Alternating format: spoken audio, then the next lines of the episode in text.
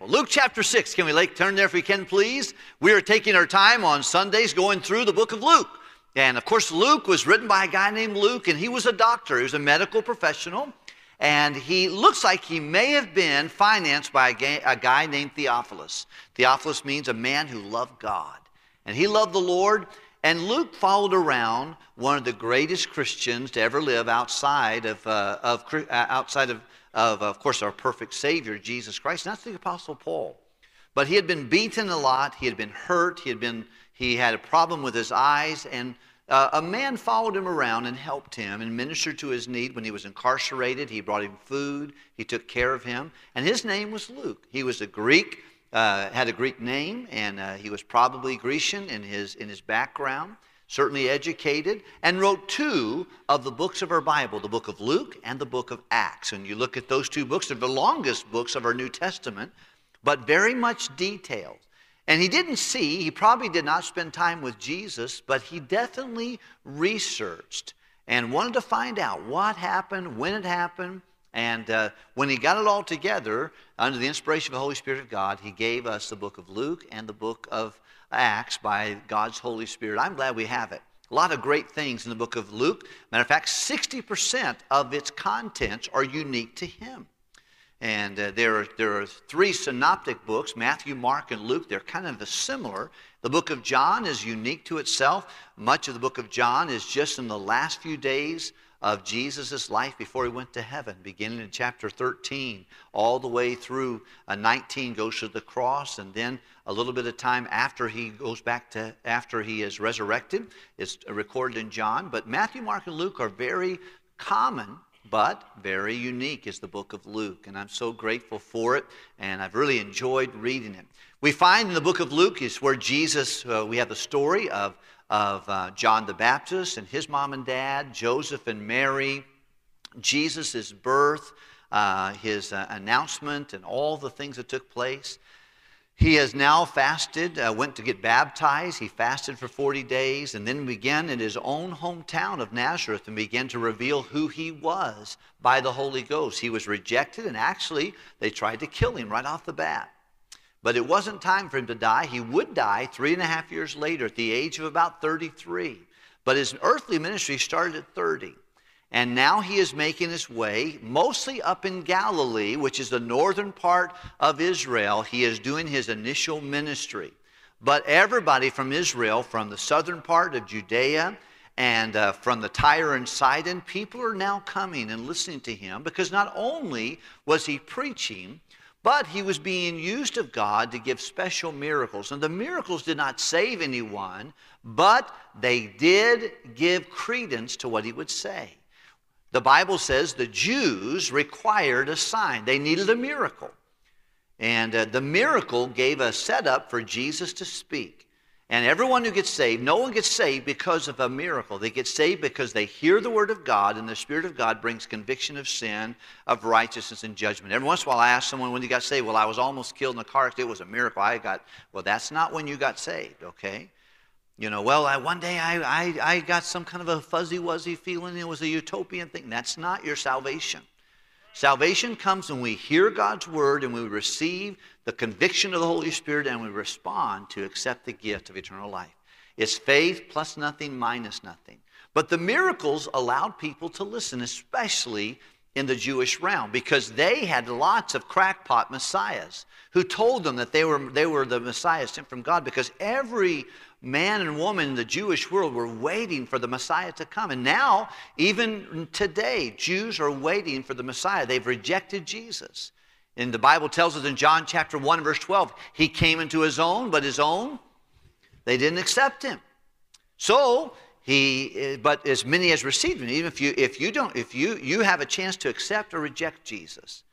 And he said, people rejected him, but as many as would receive him, they can be the sons of God by believing on the name of Jesus. And I'm so glad that Christianity is not about a church, it's not about a pastor, it's not about leaders or staff or a program or a property.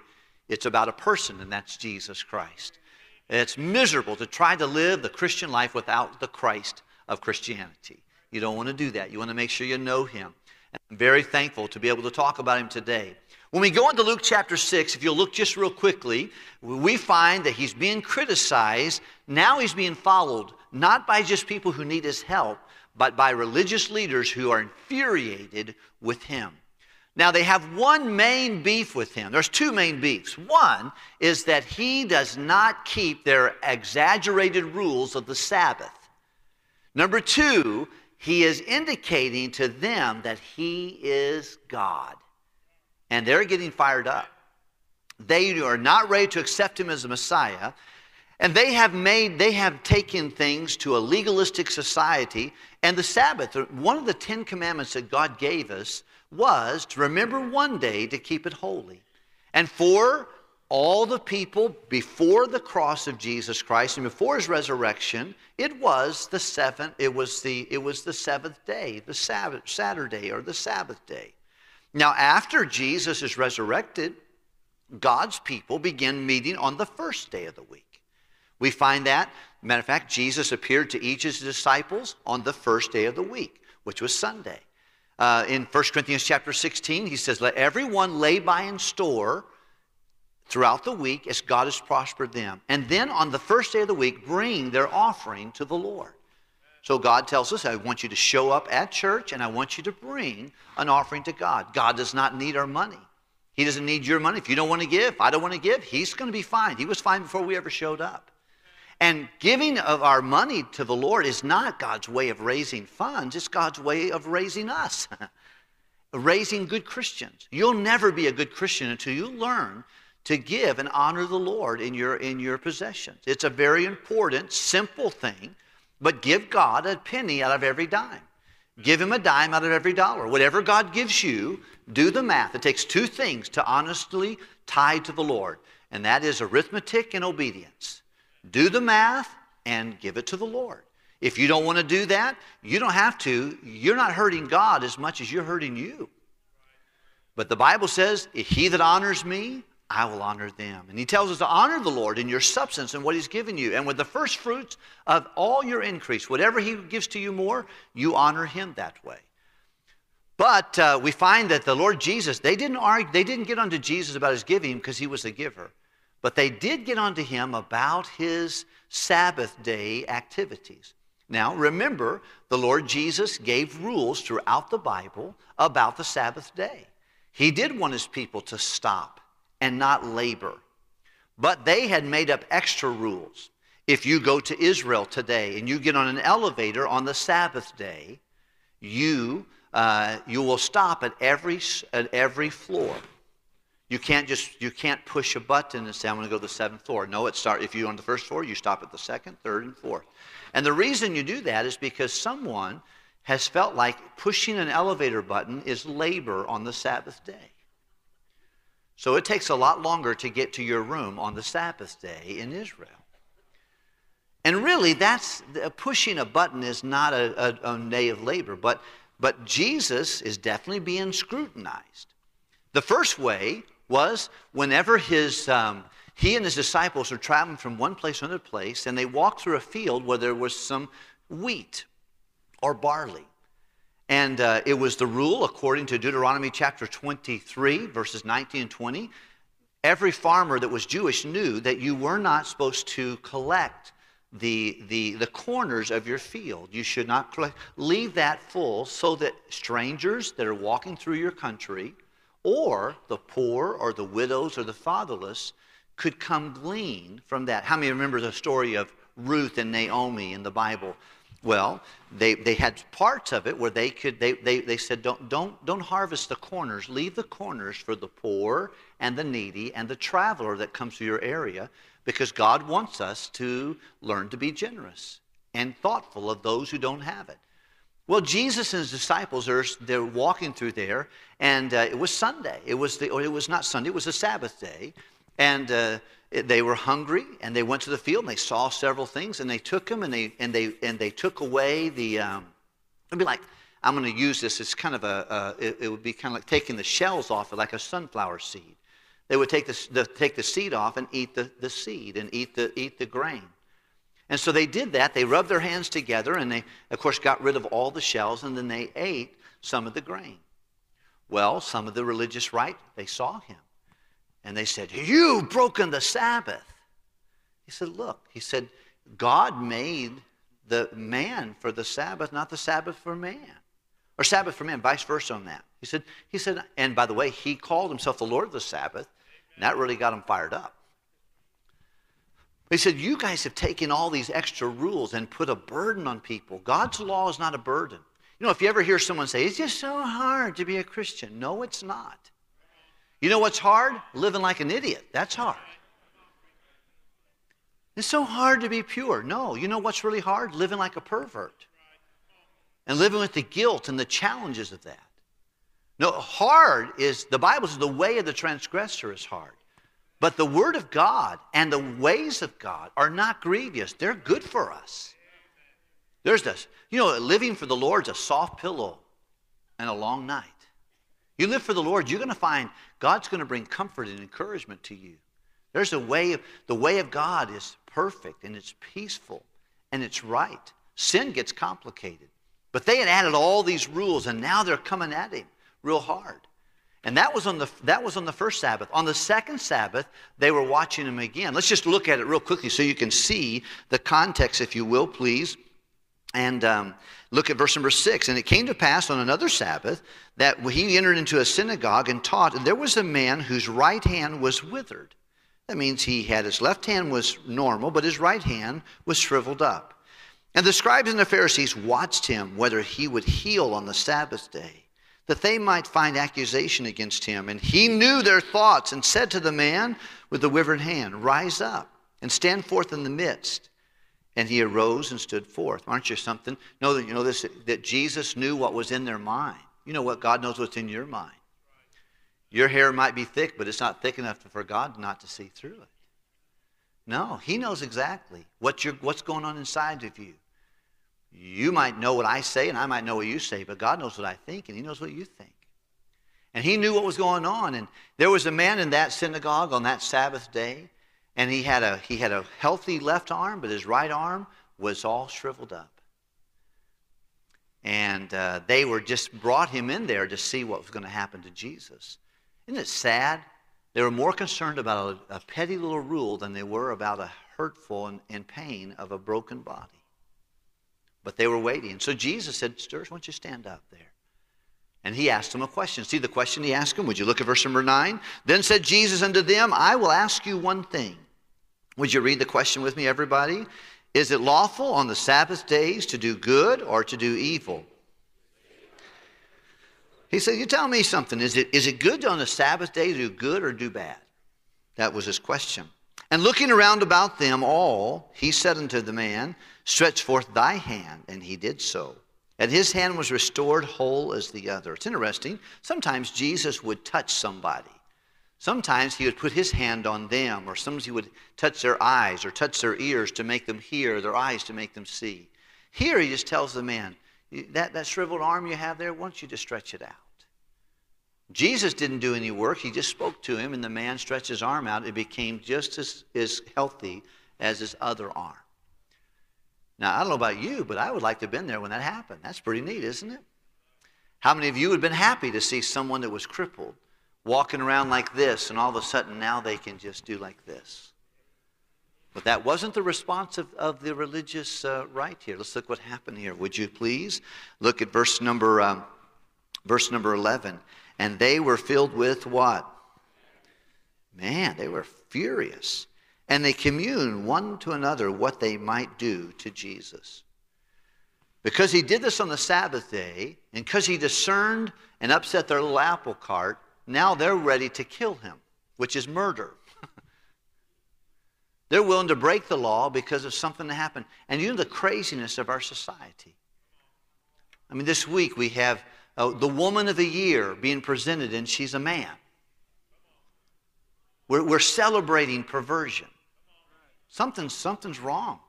The world's running around with their hair on fire, and they've got all kinds of challenging things going on. Right is wrong, and wrong is right. And here we find this same thing. These people should be rejoicing. He walks out and, man, I'm so glad Joe got his arm fixed. Instead, they're furious with the Lord Jesus Christ. Have you ever wondered why there's such animosity toward God and Jesus? I've said this before, but we don't. No one gets mad, and most of us have taken God's name in vain. You've gotten mad and you've said, oh my, and said God's name. Or you have you've gotten mad and said Jesus Christ. I, I've done that, and I grieve that I have to admit that, but I have done that in my past. I don't want to ever do that. And the Bible says that I'm responsible every time I want to open my mouth and say his name in vain. You know, people get mad, they do Christian cuss words, like Jiminy Cricket. What is that? It's a substitution for Jesus Christ. You know, we just say, oh gosh. All it is is might just say God's name in vain. You know, no one, I don't know, I've not heard anybody get mad and say, oh, Buddha, and damn his name. I never heard someone get really fired up and say, oh, Mohammed. When we want to damn a, a name of a God, it's the God of the Bible. And it's his son. Even atheists delight in damning the God of the Bible. I wonder why. Because in our, in our human nature, we are against God. And these folks were against Christ. They had nothing, he did nothing but good, and they sought nothing but bad about him. They, they, they couldn't stand it. It's amazing how our world, the farther we get away from God, the more crazy we become insane and madness. I like it's interesting. I'm, I'm glad we have the King James Version of the Bible. But I'm also glad he used the word madness. You know, they just get mad. Have you ever noticed how angry everybody seems to be now? You cut them off, and all of a sudden they want to drive up and shake their hand and do sign language and everything else. I mean, you just, just in, a, in a store, if you just, you know, you, you just oblivious to what goes on. Hey, man, you know, what? You get mad. Go to a ball game. Every, every, doesn't matter what the official calls, foul, no foul, it, it, everybody's still mad. Every coach challenges every call, doesn't matter what it is. Still that, that idiot uh, official. And they, they, they pride themselves on how much a, a, a particular coach can cuss out an official. Something's wrong here. But I think we see here, we see it's just, it's just as old as human nature is. Why did Cain kill, kill Abel? In part because he was mad. He was angry.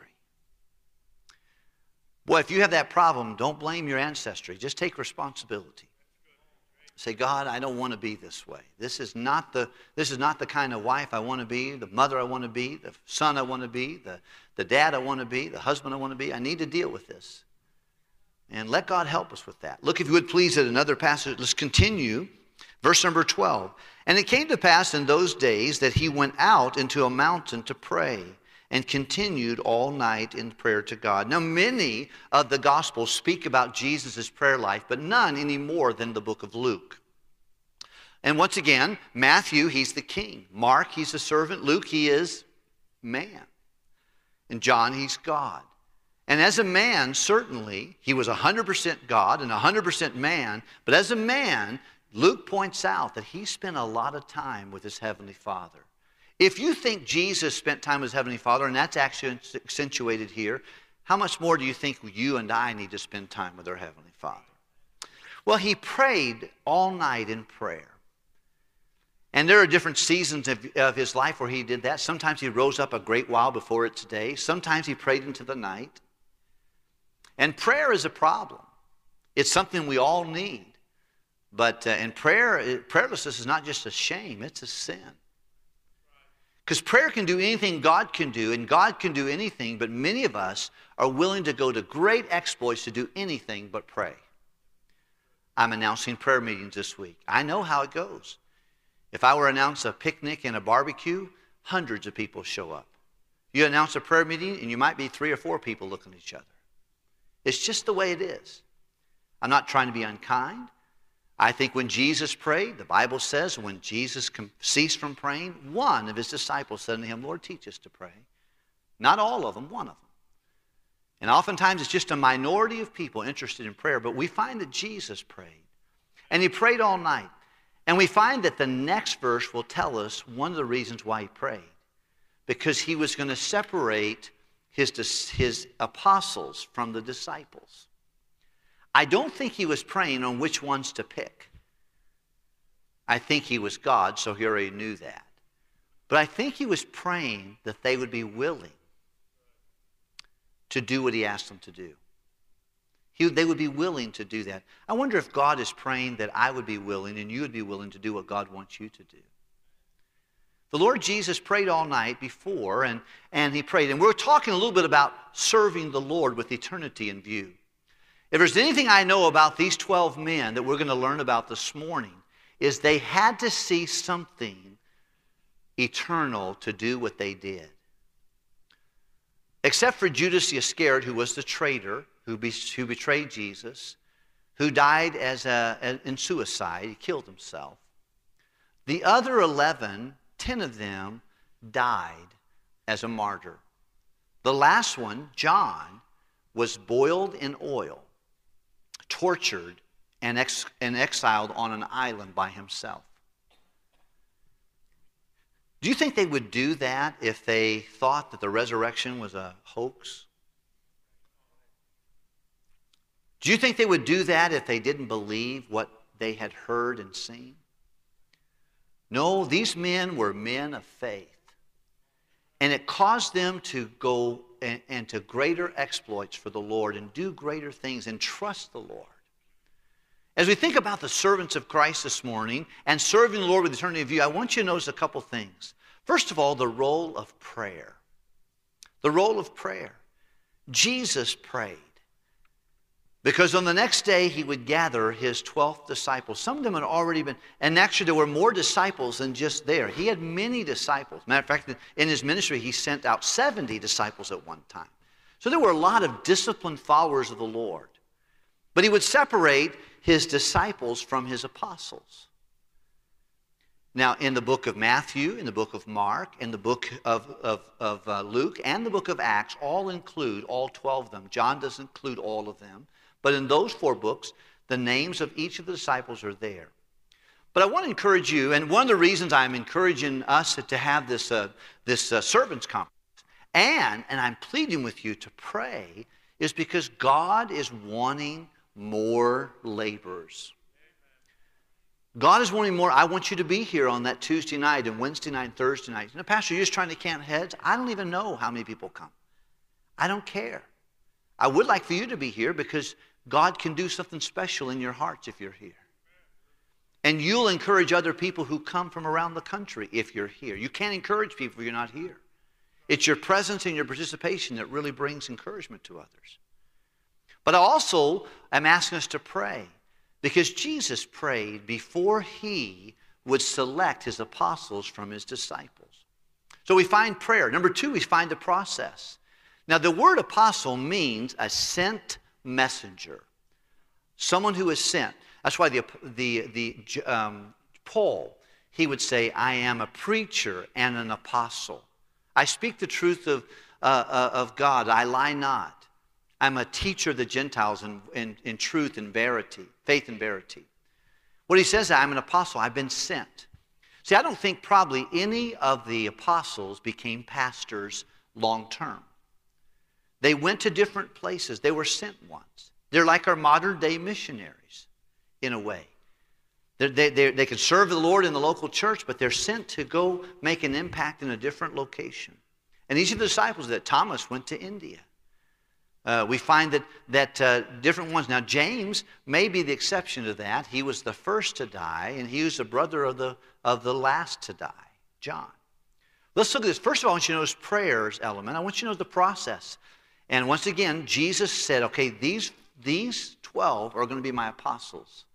And, and I want them to stay with me, and I'm, I'm going to be with them because I'm going to send them forth to preach, and to go to other places. I want you to know, secondly, I want you to, thirdly, I want you to know the personalities of the men. Now, we don't know a lot about all of them, but here's what we do know. How many were there?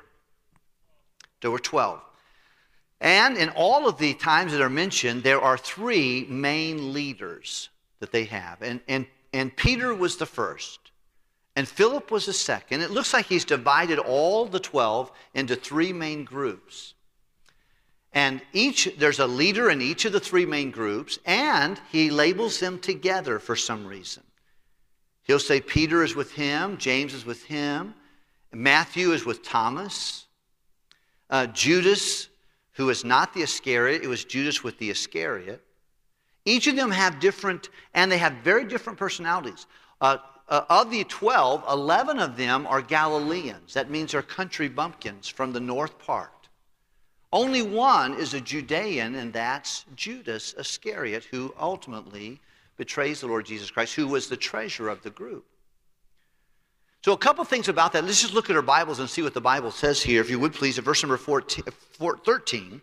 And when it was day, after his night of prayer, he called unto him his disciples. And of them he chose twelve, whom also he named what? Once again, disciples is a disciplined follower of Jesus. I hope all of us could raise our hand and say, Pastor, I'm not the best Christian, but I want to be a disciplined follower of Jesus. I, wanted, I want everyone to know that I'm in the fellowship of the unashamed. The die has been cast. I've stepped over the line. I'm a disciple of Jesus Christ. I'm not going to turn back. I'm not going to slow down. I'm going to keep on going for the Lord.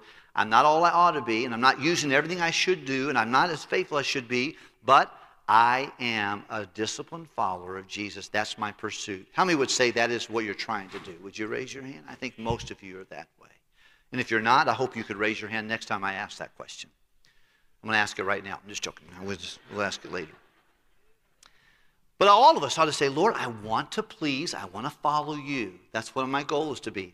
Well, from the disciples, he chose the apostles. Here they are. Here's their names. Let's look, if we can, please, at verse number 14. Simon, who also is named what? Peter. Simon, there's two Simons. It's kind of interesting. They have two Simons. Um, there's two Jameses, and there's two Judases.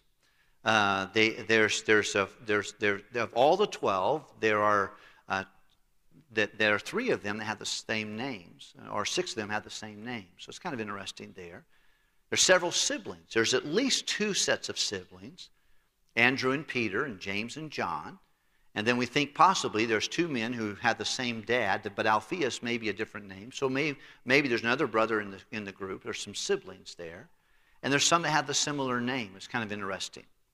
With that in mind, let's look, if we can please, at verse number Simon. Simon is the one who, uh, in whose name God says you're going to call him Peter. Another name for that is Cephas. Sometimes you'll see Peter is related to Cephas. It's the Aramaic name of Peter.